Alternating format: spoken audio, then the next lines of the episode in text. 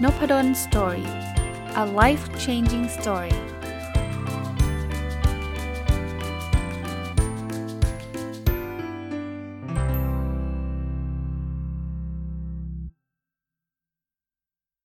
วัสดีครับ ยินดีต้อนรับเข้าสู่นพดลสตอรี่พอดแคสต์นะครับ ก็ยังคงอยู่กับหนังสือที่ชื่อว่าดีต่อลูกนะ เป็นหนังสือที่ผมซื้อโดยตรงมาจากเพจที่ชื่อเดียวกันนะครับ คือชื่อดีต่อลูกนะเขาบอกคนเขียนคือคุณพ่อโต้งนะครับ ก็คุณพ่อโต้งก็บอกไม่ได้เป็นหมออะไรนะ แต่ว่าศึกษาเรื่องเกี่ยวกับการเลี้ยงลูกแล้วก็มาแชร์นะครับ ก็ มีข้อมูลดีๆนะครับ ผมเชื่อว่าหลาย ๆ คนมีลูกก็อาจจะสนใจแล้วก็อยากฟังถึงใครไม่มีลูกเนี่ย แต่ว่าต้องดีลกับเด็กนะจะเป็นอาจารย์จะเป็นคุณครู หรือแม้กระทั่งมีญาติญาติจะเรียกว่าเป็นหลานเป็นอะไรเงี้ยผมคิดว่านำนำไปใช้ได้นะครับมาดูต่อกันเลยนะเขาบอกว่าทำไมเด็กสมัยนี้เปราะบางกว่าเด็กสมัยก่อนนะคือคุณพ่อหรือคุณแม่หลาย ๆ คนเนี่ยจะรู้สึกนะครับว่าเด็กสมัยนี้เนี่ยแตะไม่ได้เลย ดูดาไม่ได้เลยเปราะบางเหมือนไข่ในหินนะครับ คำว่าเปราะบางเนี่ยอาจจะแปลว่าเครียดง่าย จัดการความเครียดไม่ค่อยได้ ท้อง่ายเศร้าง่าย ยอมแพ้ง่าย ไม่ค่อยพยายาม หรือไม่ค่อยเห็นค่าตัวเอง ความอดทนต่ำแต่ไม่ได้แต่เป็นโกรธ แต่เป็นต้องเสียใจฟูมฟายเนี่ยเขาบอกว่ามันมีเหตุผลเหมือนกันนะเพราะว่าสมัยนี้เนี่ยข้อข้อที่1นนะเวลาการเล่นเปลี่ยนไปนะครับ สมัยก่อนเอาเป็นผมเด็กๆเนี่ยก็จะเป็นแบบเราเล่นกันแบบ physical นะเราไม่มีออนไลน์ด้วยซ้ำตอนนั้นอินเทอร์เน็ตยังไม่มีด้วยซ้ำเพราะนั้นเนี่ยเราเล่นกันแบบ เตะบอลก็เตะกันจนค่ำมืดอะไรเงี้ยเล่นกันจนแบบประมาณนั้น แต่เด็กสมัยนี้เนี่ยเขาเล่นแบบนั้นน้อยมากนะงานอดิเรกอะไรต่างๆ ก็ดูเหมือนจะจะลดลงและหลายคนเนี่ยก็จับเด็กไปเรียนเรียนเรียนเรียนตารางเรียนแน่นเอียดนะครับ เวลาที่เขาจะผ่อนคลายและระบายความเครียดเนี่ยมันมันก็น้อยลงนะแล้วบางทีเนี่ยเด็กก็เล่นมือถือ ซึ่งหลายครั้งผู้ใหญ่ก็อาจจะคิดว่า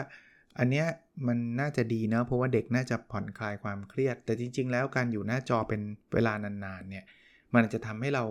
เครียดกว่าเดิมนะเพราะเราสมองมันรับข้อมูลตลอดเวลานะครับ ข้อที่2เนี่ยที่เหตุผลว่าเด็กสมัยนี้เปราะบางเพราะว่าการเรียนนี่มันเยอะขึ้นและยากขึ้นนะต้องต้องบอกว่าสมัยก่อนหลาย ๆ ที่นะครับ ก็อาจจะการบ้านไม่ได้เยอะเวลาเล่นเยอะนะครับ อะไรก็ว่ากันไปนะบางคนเล่นมาก ๆ ก็ไม่ได้ส่งกันบ้านกันนะครับ ครูตีบ้างอะไรบ้างนะครับ แต่ว่าเขามีทางออกคือเขามีการเล่นที่บอกเหงื่อออกอะไรเงี้ยไม่ได้มีเรียนพิส่งพิเศษ ไม่ต้องติวอะไรมากมายนะครับ แต่สมัยนี้เนี่ยโหลัทธิเรียนเร็วนะคุณพ่อโต้งในเพจนี้เขาก็บอกว่าเร่งเรียนติวกันแหลกเลย เพราะฉะนั้นเนี่ยมันทั้งเยอะแล้วทั้งยากเนื้อการแข่งขันมันก็แบบโอ้โหเข้มข้นอะไรประมาณนี้นะครับ เด็กไม่สามารถระบายความเครียดได้ผ่านจากการเล่นนะเพราะมันไม่มีเวลา อันที่3เนาะ คือเพราะมือถือที่เกือบจะเหมือนกลายเป็นปัจจัยแรกของชีวิตเลย สมัยก่อนอย่างเก่งคือทีวีครับ แล้วทีวีมันก็ไม่ได้มีรายการอะไรที่เด็กชอบดูตลอดเวลาใช่ไหมไม่มีอะไรดูก็ออกไปเล่นไงนะครับ เวลาเศร้าก็ออกไปเล่น แต่ในนี้มือถือมันดึงเวลาจากลูกไปเลยครับนะเด็กได้เล่นน้อยลงนะครับ แล้วก็หรือจะเล่นเกมก็ไปเล่นกับเพื่อนในในเกมอย่างเงี้ยมันมันเป็นหน้าจออะมันไม่ใช่ว่าออกไปเล่นจริงๆนะครับไม่ได้อยู่กลางแดด ก็อยู่จะอยู่แต่ในห้องบนที่นอนอะไรเงี้ยก็มีปัญหาได้นะครับ นั้นโดยสรุปเนี่ยก็บอกว่าการเล่นเป็นยาที่ดีที่สุดเวลาเครียดการเล่นทำให้เด็ก ๆ รู้สึกว่าไม่ได้ถูกบังคับ แต่แต่การเล่นไม่ใช่บันบอกว่าโดนบังคับให้เล่นนะ บางคนบอกก็นี่ไงให้ลูกไปเรียนเป็นโน ทั้งทั้งที่ลูกไม่ชอบอย่างนี้ไม่ไม่นับนะครับอะพ่อแม่ทำให้ลูก พ่อแม่เก่ง ถ้าปล่อยให้ลูกทำเองลูกเก่ง ใครทำคนนั้นได้ใครอยากให้ใครเก่งเราหรือลูก ก็บางคนเนี่ยพ่อแม่ทำให้หมดเลยเนาะ เรียนก็เรียนให้เลยนะตัดทำสรุปให้ทุกอย่างทำให้อาบน้ำแต่งตัวให้ลูกทุกอย่าง คือพ่อแม่ก็จะเก่งเรื่องพวกนั้นลูกก็จะทำอะไรไม่เป็นนะครับ อันนี้ก็เป็นเป็นข้อเตือนใจสำหรับคนที่เป็นคุณพ่อคุณแม่เข้าใจนะครับว่าคุณพ่อคุณแม่เนี่ยเป็นห่วงนะครับ แต่ว่าถ้าทำให้ทุกอย่างมันก็ไม่ไหวนะครับ อีกเรื่องหนึ่งที่ผมคิดว่าเป็นประโยชน์คือการเข้าใจสมองของลูกนะนะครับ คือเขาบอกว่าถ้าถ้าลูกเครียดเนี่ยแล้วทุกใจเนี่ย ถ้าทำแบบมันต่อเนื่องนะถ้าคือคนเครียดแล้วทุกข์ใจเป็นเรื่องปกติ แต่ถ้าเกิดมันต่อเนื่องนานๆเนี่ยเขาบอกว่าเซลล์ประสาทจะค่อยๆ ตายและหดหายไปเรื่อยๆเนาะนะครับแต่ถ้าเกิดลูกแบบอยู่ในสภาวะปกติเนี่ยเซลล์ประสาทจะแผ่ขยายเหมือนรากไม้นะครับนั้นก็ต้องเข้าใจ nature ของสมองกับความเครียดนะอย่าแบบดุด่าตลอดเวลาทำอะไรไม่เคยถูกเลย พ่อแม่ด่ากระทำรุนแรงกดดันทุกอย่างอย่างเงี้ยโดนบูลลี่อะไรเงี้ยก็ต้องระวังเรื่องนี้ หรือว่าเร่งเรียน นะครับไม่ให้พักผ่อนเลยไม่มีเวลาเล่นเลย หรืออยู่หน้าจอนานๆเนี่ยบางทีต้องต้องลดลงนะครับ ข้อที่2นะพ่อแม่เลี้ยงลูกด้วยความรุนแรงเนี่ยจะทำให้โครงสร้างสมองลูกเล็กกว่าปกติเมื่อเข้าสู่วัยรุ่น ก็อันนี้ตรงไปตรงมาง่าย ๆ ก็อย่าใช้การรุนแรง เช่น ไม่ใช่ว่าตตบตีอย่างเดียวนะครับ ด่าตะคอกใส่ความกลัวอะไรเงี้ยมันจะทำให้เด็กสมองมันเล็กนะครับ โครงสร้างในสมองเด็ก สมองมันจะเล็กกว่าเด็กทั่วไปเนาะ อันที่ 3 คือสมองเหมือนกล้ามเนื้อนะ ถ้าลูกเราฝึกคิดบ่อยๆ ใช้งานบ่อยๆ สมองส่วนนั้นก็จะแข็งแรงขึ้น และทำงานได้ดีขึ้นนะครับ เพราะฉะนั้นก็กระตุ้นให้เด็กๆ คิดอะไรที่แบบสร้างสรรค์นะครับนะเขาบอกสมองดีเนี่ยคนเข้าใจว่าต้องเรียนดีจริงๆ ไม่ใช่นะ สมองดีคือการตัดสินใจได้ดีเอาตัวรอดได้นะครับ อันที่ 4 ครับ ถ้าเราให้ความสนใจให้ความสำคัญกับอะไรโครงข่ายประสาทในสมองเกี่ยวกับเรื่องนั้นจะแข็งแรงขึ้นเนาะเพราะฉะนั้นเนี่ยถ้าสมองเนี่ยเราเราเราอยากให้ลูกทำอะไรเนี่ยเขาบอกมีอยู่ 4 สเต็ปนะหคือเล่าให้ลูกฟัง 2ทำให้ลูกเห็น 3 พาลูกไปทำให้ลูกมีประสบการณ์ แล้วก็ 4 โครงสร้างในสมองเรื่องนั้นก็แข็งแรงมันฝังอยู่ในชีวิตลูกเรียบร้อยละอะข้อที่ 5 นะครับ เสียงที่อยู่ภายในใจคือเสียงที่อยู่ในสมองของเราที่เรียกเราว่า self talk นะครับ เพราะฉะนั้นเนี่ยบางทีเราอาจจะต้องสร้างเซลล์ทอกที่ดีให้กับลูกๆเนาะทำให้ลูกเข้าใจเรื่องเรื่องแบบความหวังเรื่องล้มแล้วลุกขึ้นสู้ใหม่ความอดทนความพยายาม ความสำเร็จ คุณค่าของชีวิตเรื่องดีๆ คนดีๆ บ่อยๆนะครับพอเราได้เซลล์ทอกดีๆ เข้าไปเนี่ยลูกเราก็จะมีความสุขมากขึ้นนะอันที่ 6 ครับ การเล่นที่ใช้ 10 นิ้ว จะใช้สมอง 10 ส่วนนะครับ ถ้าเขียนเนี่ยมันใช้แค่ 2 นิ้ว มันใช้สมองแค่ 2 ส่วนเพราะนั้นให้เขาจับให้เขาเล่นอะไรเยอะๆนะ อันที่7นะครับสมองส่วนอารมณ์จะพัฒนากว่าสมองส่วนเหตุผลนะครับ คือเขาบอกว่าสมองส่วนเหตุผลจะไม่เจริญเต็มที่จนกว่าเราจะอายุ 20 กลางๆ เลยหรือเบญจเพศเพราะนั้นอารมณ์มันจะมานะวัยรุ่นมันถึงแบบมีมีซีรีส์ที่เรียกว่าฮอร์โมนเคยดูกันไหมฮะ ผมก็เพิ่งมาดูนะ เพิ่งดูตอนนี้เลยแหละนะครับ แต่ก็ก็เห็นภาพของวัยรุ่นเลยนะ ว่าเขามีปัญหาเขามีความขัดข้องเขามีอารมณ์เขามีอะไรอย่างเงี้ยนะครับ เหตุผลเขาก็มีแต่ว่ามันจะโตช้ากว่าอารมณ์นะครับ 8. ภายในสมองลูกเปลี่ยนทุกเช้าที่ลูกตื่นนะครับ เพราะฉะนั้นเนี่ยตอนพอตื่นขึ้นมาเนี่ยมันมันมันจะมีการเปลี่ยนแปลงไม่มากก็น้อยนะครับ ประเด็นคือเราควรจะนอนหลับให้เพียงพอนะมันจะสำคัญกับสมองเรามากๆนะข้อ 9 นะครับกฎการเรียนรู้ของสมองนะครับจำไว้ว่าทุกประสบการณ์ที่เราให้ลูกมันจะมีผลในการสร้างวงจรสมองของลูกนะครับ อะไรที่เราฝึกลูกมาตั้งแต่4ี่ห้าขวบทำต่อเนื่องสม่ำเสมอ มันจะฝังอยู่ในสมองลูกตลอดไปนะครับ เพราะนั้น เราอย่าสับสนเราอย่าผีเข้าผีออกว่าเดี๋ยวก็ให้เดี๋ยวก็ไม่ให้เดี๋ยวก็ดุเดี๋ยวก็ไม่ดุนะครับ ถ้าเราอยากจะฝึกฝึกต้องทำสม่ำเสมอนะครับ สมองถ้ามันเครียดเนี่ยมันจะเครียดต่อเนื่อง แล้วก็ถ้ามันเครียดต่อเนื่องแล้วเนี่ยคือมันไม่ใช่เครียดเราจะต้องเครียดต่อเนื่องหมายถึงว่า ถ้าเกิดมีความเครียดต่อเนื่อง คือเครียดแป๊บเดียวไม่เป็นไรนะแต่เครียดต่อเนื่องเช่น การใช้การรุนแรง การที่ให้เด็กมาอยู่หน้าจอนานๆนะครับบอกเส้นใยสมองเสียหายแน่นอนนะครับ เพราะสมองจะเครียด สมองมันรับข้อมูลตลอดเวลา อีกอันนึงนะครับก็บอกว่าสมองมีช่วงอายุที่เรียนรู้ได้ดีที่สุดในแต่ละช่วงวัยนะครับ ถ้าเราไม่ได้ทำอะไรเลยในช่วงนั้น จะกลับมาทำก็ได้แต่ยากมากๆ เพราะนั้นทำตามช่วงวัยนะก็บอกการพัฒนาสมองลูกดีที่สุด โดยเฉพาะช่วง 3-6 ขวบทำแล้วจะไม่เสียใจเลยนะนั้นต้องเข้าใจสมองแล้วก็ข้อ 10 นะเด็กสมองดีเนี่ยคือเด็กที่เรียนเก่งคือเด็กที่สมองจดจำเก่ง คิดคำนวณเก่ง คือเด็กที่ฉลาดแค่ในการเรียน แต่ไม่ใช่เด็กสมองดีเสมอไป เพราะคนชอบบอกว่าหัวดีหัวดีเนี่ยแปลว่าเรียนเก่งจริงไม่ใช่นะครับเขาบอกว่าเด็กที่สมองดีคือเด็กที่ขยัน เด็กที่มีเป้าหมาย สามารถควบคุมชีวิตให้ไปถึงเป้าหมายนั้นได้ สรุปนะครับคำว่าสมองดีหรือหัวดีที่เราชอบพูดกันเนี่ยคือสมองที่ควบคุมตัวเองได้กำหนดเป้าหมายและไปให้ถึงเป้าหมายด้วยตัวเอง โดยที่ไม่ต้องมีใครบังคับนะผมว่าเป็นประโยชน์นะครับที่ที่มารีวิวใช้เวลาตั้งหลายตอนเนี่ยเพราะว่าหลายคนก็น่าจะมีลูก แล้วก็หรือหรือมีคนมีเด็กๆให้ดูแลนะครับ แล้วเรื่องเรื่องอความพร้อมเนี่ยเขาก็บอกต้องระวังไม่ต้องเร่งนะครับนะเด็กเนี่ยเดี๋ยวก็ทำได้ครับ คือบางคนเนี่ยอนุบาลเนี่ยทำไมเขียนไม่ได้ทำไมยังไงเขาบอกว่าถ้านิ้วมือเขาพร้อมเด็กก็จะเขียนได้เองนะครับ เพราะนั้นเนี่ยไม่ต้องไปกังวลมากจนเกินไปเนาะบางทีเด็กเล็กๆเนี่ยอาจจะเริ่มจาก เล่นดินน้ำมันระบายสีตัดปะเล่นนอกบ้านขุดดินตักดิน เกมภาษาสัมผัสบทบาทสมมุติ หยิบจับทดลองวิทยาศาสตร์ต่อจิ๊กซอร้อยเชือกโยนบอลอะไรเงี้ยคือคืออันนี้ผมว่าไปลองไปศึกษาดูก็ได้นะครับในรายละเอียดสำหรับคนที่มีมีลูกเล็ก ๆ หรือการอ่านการเขียนเนอะก็บอกว่าปกติฟังก่อนเด็กจะฟังแล้วไปพูด พูดรู้เรื่องพูดได้ก็ค่อย ผสมพยัญชนะออกเสียงได้ก็จะอ่านได้อ่านได้ก็จะเขียนได้เขียนได้คำนวณได้ แล้วค่อยเป็นขั้นตอนวิเคราะห์นะครับ เพราะฉะนั้นเนี่ยเราเราแบบค่อยๆพัฒนาแต่เขาบอกว่า ตอนนี้เราแบบเร่งอะเร่งมากเกินเกินไปเนอะก็ก็เลยทำให้เอ้ยทำไมลูกเพื่อนพูดได้แล้วลูกเรายังพูดไม่ได้อะไรเงี้ยก็ก็จะเป็นความกังวลอีกนะ อีกอันครับเขาบอกอย่าทำให้ลูกเราไม่ปกติครับ อย่าคิดเองเออเอง อย่ายึดอารมณ์ความรู้สึกเป็นเกณฑ์ อย่ายึดความคาดหวังเป็นเกณฑ์ อย่าเปรียบเทียบลูกเรากับลูกคนอื่น อย่ายึดคำพูดของใครเป็นเกณฑ์ คือคุณพ่อคุณแม่ต้องมีความหนักแน่น แต่ว่าไม่ใช่ว่าปิดปิดรับนะ ฟังคนอื่นฟังอะไรต่างๆ แต่มีความหนักแน่นนะครับ แล้วเขาบอกขอให้ยึดพัฒนาการและคุณหมอเป็นหลักครับถ้าเป็นวัยเด็กเล็กก็มาตรฐานเด็กเล็กวัยอนุบาลก็มาตรฐานอนุบาล อนุบาลนะครับ วัยประถมก็มาตรฐานประถม แต่ช่วงวัยเขามีมาตรฐานของเขาครับ เด็กลูกเราเป็นเด็กปกตินะครับอีกอันครับ ถ้าลูกหงุดหงิดทำไงมันคนด่าเลยใจเย็นครับเขาบอกงี้ เมื่อลูกหงุดหงิดงองแงทำพฤติกรรมไม่น่ารักเนี่ยให้ปลอบก่อนสอนที่หลัง จะว่าจะสอนอะไรก็ให้ทำหลังจากลูกอารมณ์สงบลงแล้ว คือช่วงเขางองแงอยู่ไปสอนเนี่ย ผมว่ามันมันไม่ได้เข้าหัวเลยแล้วหนักกว่านั้นคือ ใส่รุนแรงเลยตะคอกเลยเขาบอกรุนแรงใส่ลูกไม่ช่วยอะไรนะนะครับไม่ว่าลูกจะโตแค่ไหนก็ตามรุนแรงไม่ช่วยอะไรนะครับ อีกเรื่องหนึ่งบอกลูกไม่ค่อยเล่นกับเรา ต้องถามตัวเองนะลูกไม่เล่นกับเราหรือเราไม่ไม่อยากเล่นกับลูกนะบางคนบอกผมก็อยู่กับลูกเนี่ยแต่ว่าเราไม่โฟกัสไงหรือเล่นไปงั้นๆเอง หรือไม่รู้จะเล่นอะไรดีนะไม่มีอารมณ์ร่วมไม่สนุกไม่มีความสุข รู้สึกแบบเล่นกับลูกมันไร้สาระเรามาทำงานดีกว่า ต้องระวังพวกนี้นะเรื่องที่สำคัญนะบางทีคุณพ่อคุณแม่ก็ยุ่งใช่ไหม หรือแบบอยากเหนื่อยอยากพักรู้สึกเป็นภาระแบบภาระงานก็เยอะแล้วอยากเหนื่อยอยากพัก หรือบางคนก็ไปให้คนพี่เลี้ยงมาเล่นแทน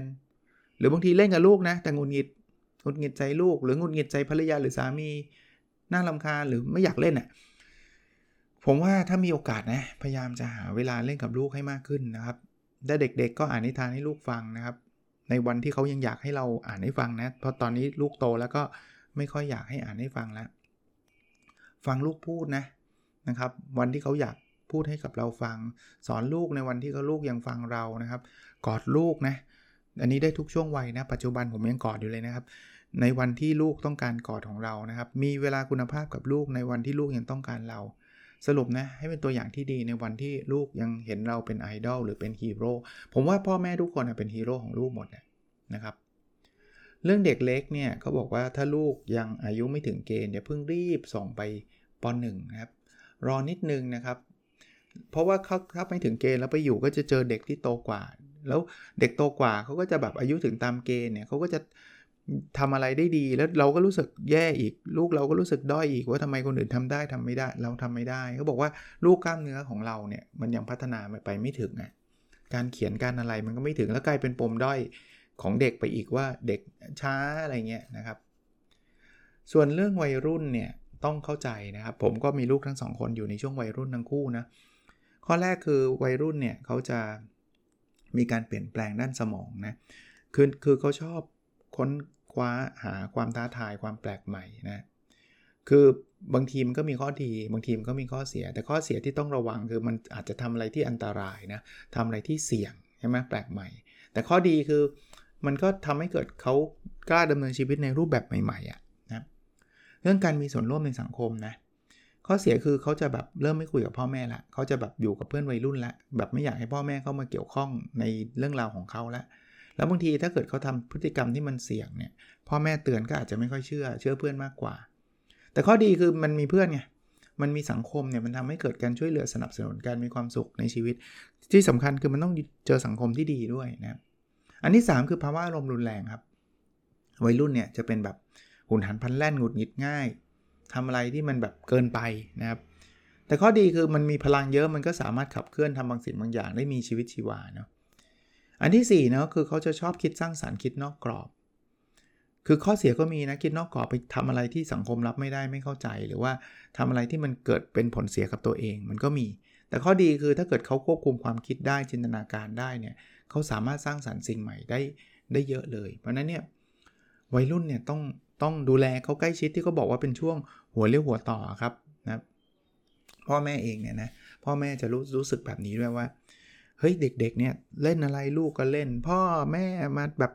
มาวนเวียนอยู่กับแต่กับเราเนี่ยเหมือนเราเป็นฮีโร่นะแต่พอเป็นวัยรุ่นปุ๊บเด็กคนเดิมหายไปเลย กลายเป็นแบบบอกให้นอนก็ไม่นอน บอกให้ทำการบ้านก็ไม่ทำไม่เชื่อฟังเถียงไม่เคารพไม่ใช่เฉพาะเรานะคุณครูหรืออะไรก็ตามนะคือคือเรื่องนี้ต้องบอกว่าเป็นเรื่องปกตินะ เขาบอกว่าเราหรือผู้ใหญ่เราก็มีอารมณ์แบบเนี้ยเราก็ผ่านช่วงนี้มาแล้ว เราก็ไม่ได้สมบูรณ์แบบนะแล้วลูกก็ไม่ได้คิดว่าเราสมบูรณ์แบบอีกต่อไปนะเพราะฉะนั้นเนี่ยบางทีลูกมองเรา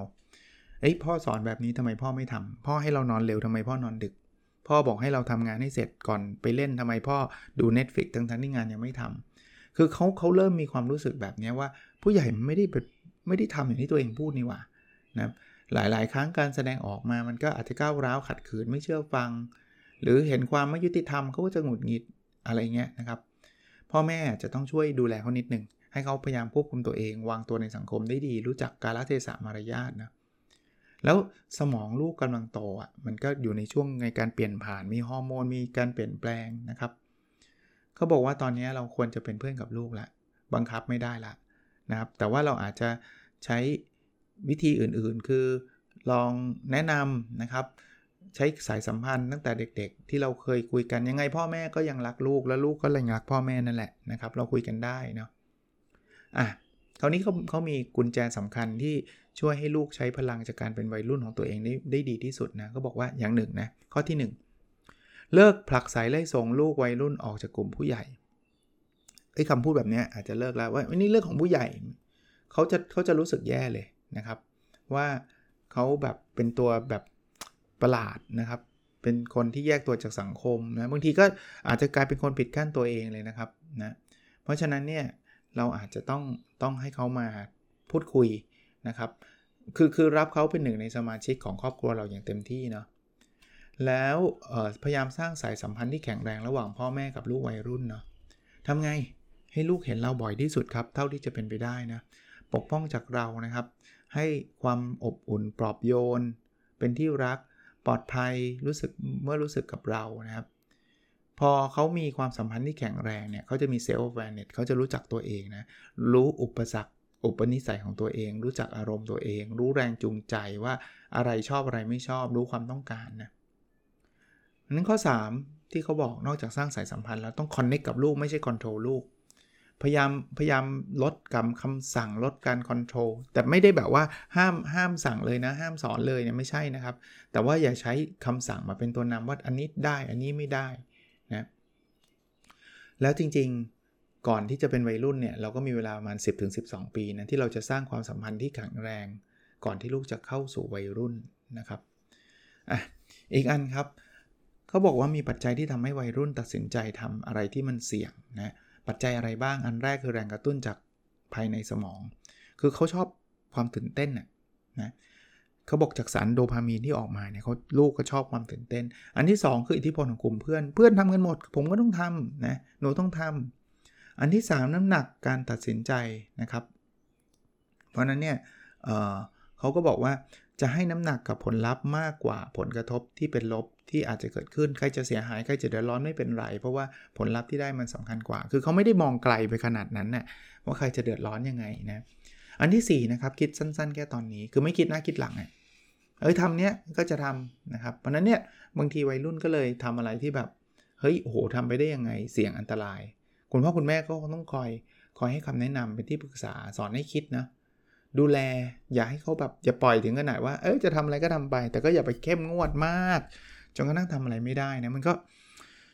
คือพ่อแม่มีมีลูกวัยรุ่นเนี่ยมันก็เป็นประสบการณ์ใหม่ของพ่อแม่นั่นแหละเพราะว่าพ่อแม่โดยเฉพาะถ้าเกิดมีลูกคนแรกเข้าสู่วัยรุ่น ก็คือไม่เคยมีประสบการณ์ที่ลูกเข้าสู่วัยรุ่นเลย แล้วต่อให้มีคนแรกเข้าสู่วัยรุ่นนะคนที่2เข้าสู่วัยรุ่นเนี่ยบางทีพฤติกรรมก็อาจจะมีความแตกต่างกัน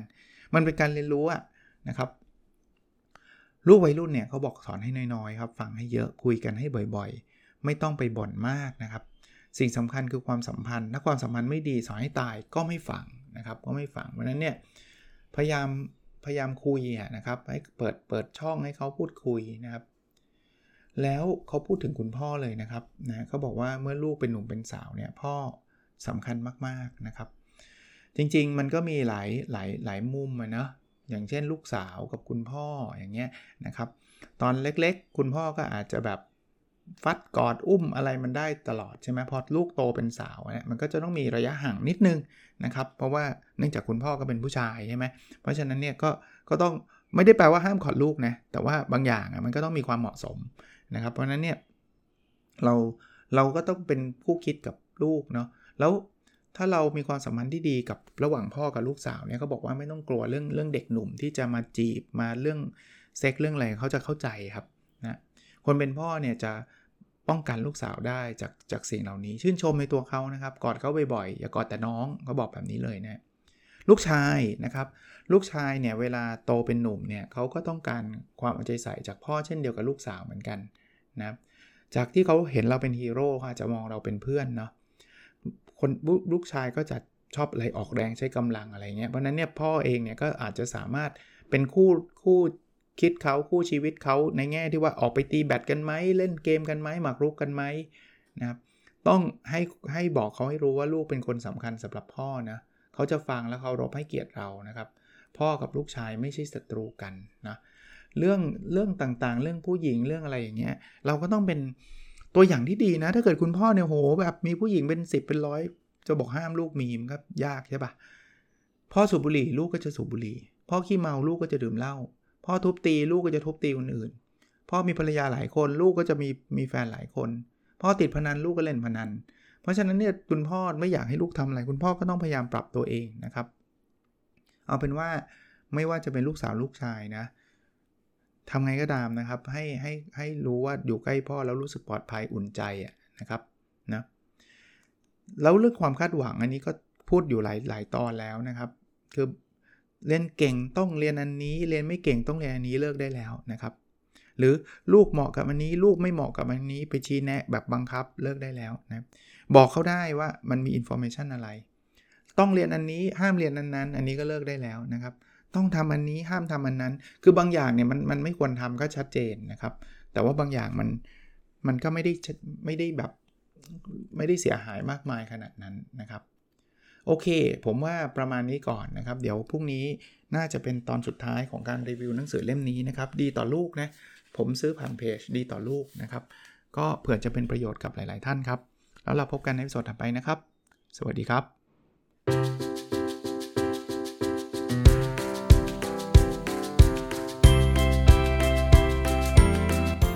Nopadon's story, a life changing story.